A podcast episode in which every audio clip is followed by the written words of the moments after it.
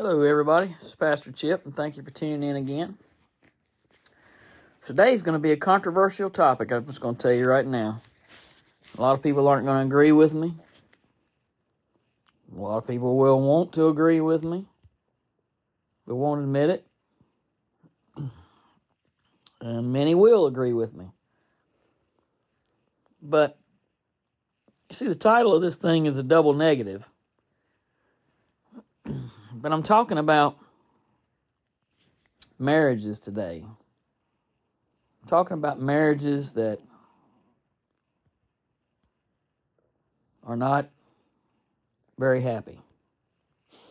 You know, I've talked to some friends recently, and I've talked to uh, some couples, and and I have even lived the life myself of being in a relationship that was,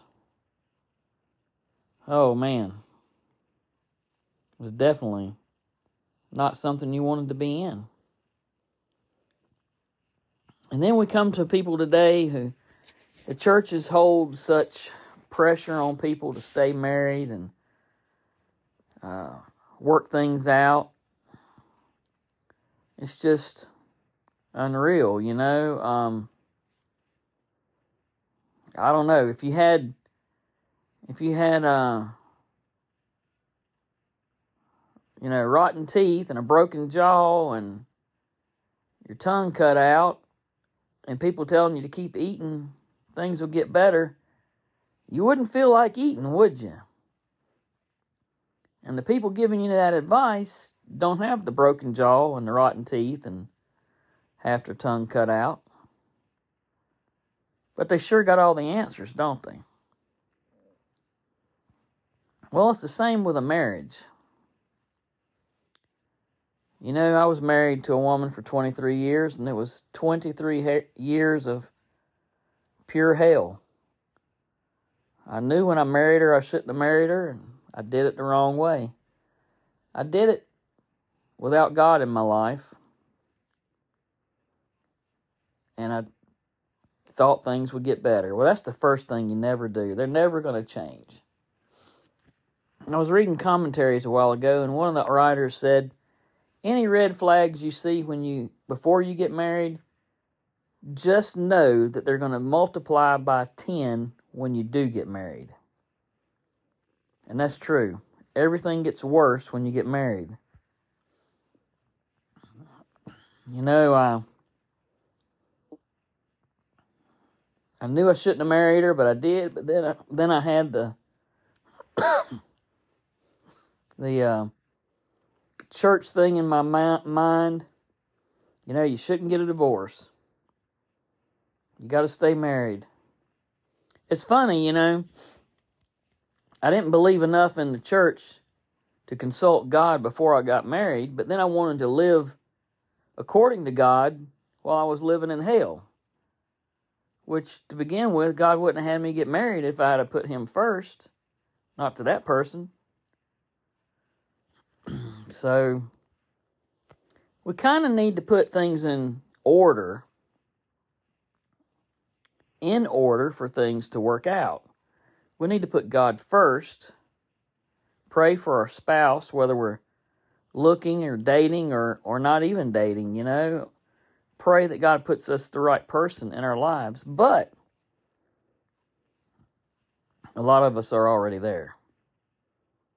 We made the mistake, or we thought they were going to change, or things got worse. And then they come and they think, well, church doesn't want me to get divorced.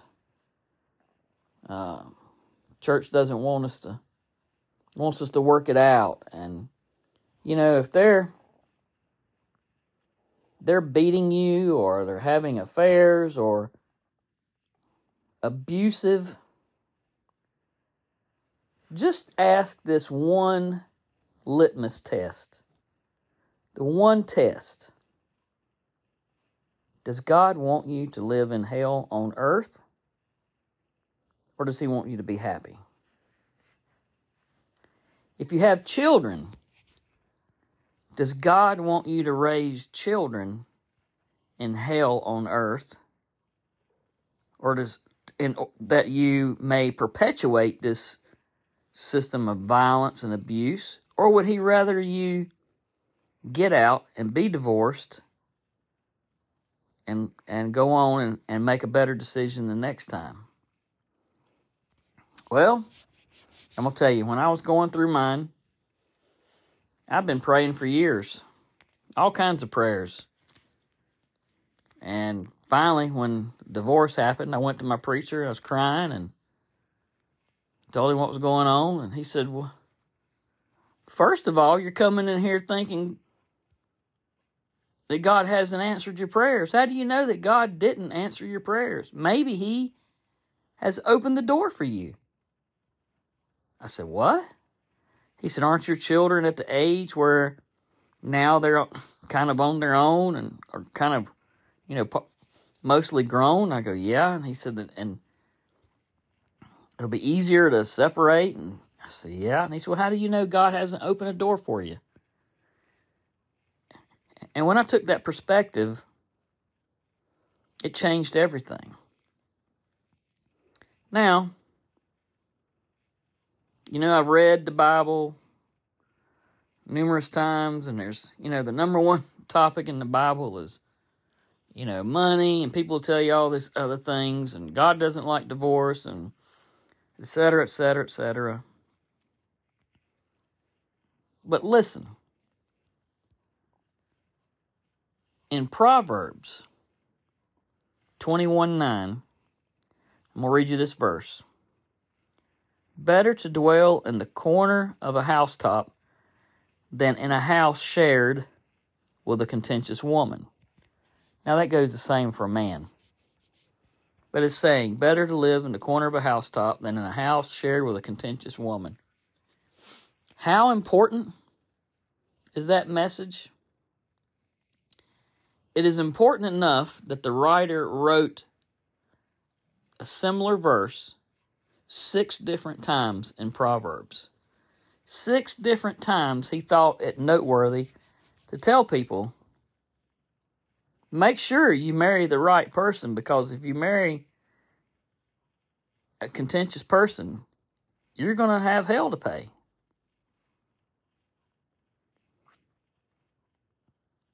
So, what should we do? Well, if you're getting beat or like he's cheating or abusing you, and you know, abuse people is not just physical. If he doesn't give you money, if he tells you how sorry you are or, or she, if they're throwing things in your face all the time, screaming and yelling, that is not an honorable marriage. Now, husbands, you should also honor your wife. But it takes two for a marriage to work. We have to love one another, care and respect one another. The Bible says that blessed is a man who finds the right wife. She's a gift from God. It took me took me uh, several times. I finally got it right. But it's like we put too much emphasis on people to get married, especially at a young age. And then also, the young people think that running off and getting married is the cure all. No, it's not. You're still learning your way around the world, getting your education, learning what you want to do with your life, and then you want to throw in marriage and babies, you just complicated the whole thing. Then you've got to grow up together with a baby that's almost as old as you are. So, what do we do? Well, like I said at the beginning, we need to rethink and rechange and retool our minds into the way we get into a marriage. But if you're already in there and it's and it's a battlefield, some people say I just I stay for the kids. You're doing the kids an injustice. are you wanting the kids to grow up and have that kind of marriage too? I mean, I would rather your kids see happiness. An example of love in a family, a father or a husband who respects his wife and dolls all over her, and a woman who respects her husband and, you know, praises him to people and stuff. That's the way we should be teaching our children about marriage. Now, read you a couple of verses I found uh, other than the first one. First Peter 3 7 says, Husbands likewise dwell with them with understanding, giving honor to the wife as the weaker vessel, and as being heirs together of the grace of life, that your prayers may not be hindered. It's a reciprocal reciprocal relationship. It's not all me, me, me. And you know, guys, I'm just going to tell you you can find the most beautiful person in the world, and it goes for women too. But if they're not well rounded, in character and speech and respect and honor, it's not it's not going to matter. You need to find well-rounded a woman that was made or a spouse that was made just for you from God.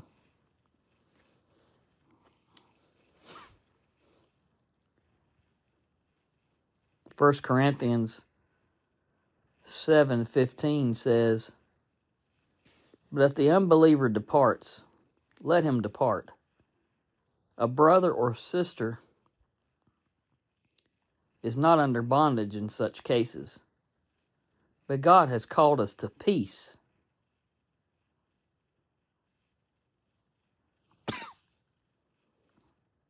You know, it's hard. It's hard sometimes to break the cycle. it's hard if, if it's all you've been used to. People are afraid of being alone or having to start over or having to pay for the divorce or the house or who gets the kids.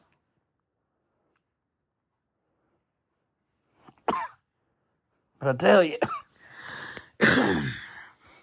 these are all just minor adjustments to the quality of life.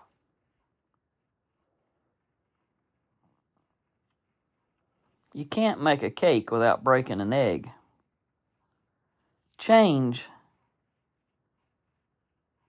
change will come and go. Things will level level out. Things will get better. But staying in, the, in an abusive and horrible relationship, thinking that's where God wants you to be, is just wrong. God doesn't want us in abusive relationships. He doesn't want us abusing each other. He wants us to be happy. Now remember this also. Church can say one thing. Oh, I hate divorce. You can't get divorced. Can't do this. Can't do that. If you're a Christian, and you get divorced, what are we supposed to do? We're supposed to repent. And once you repent, your sin is forgiven.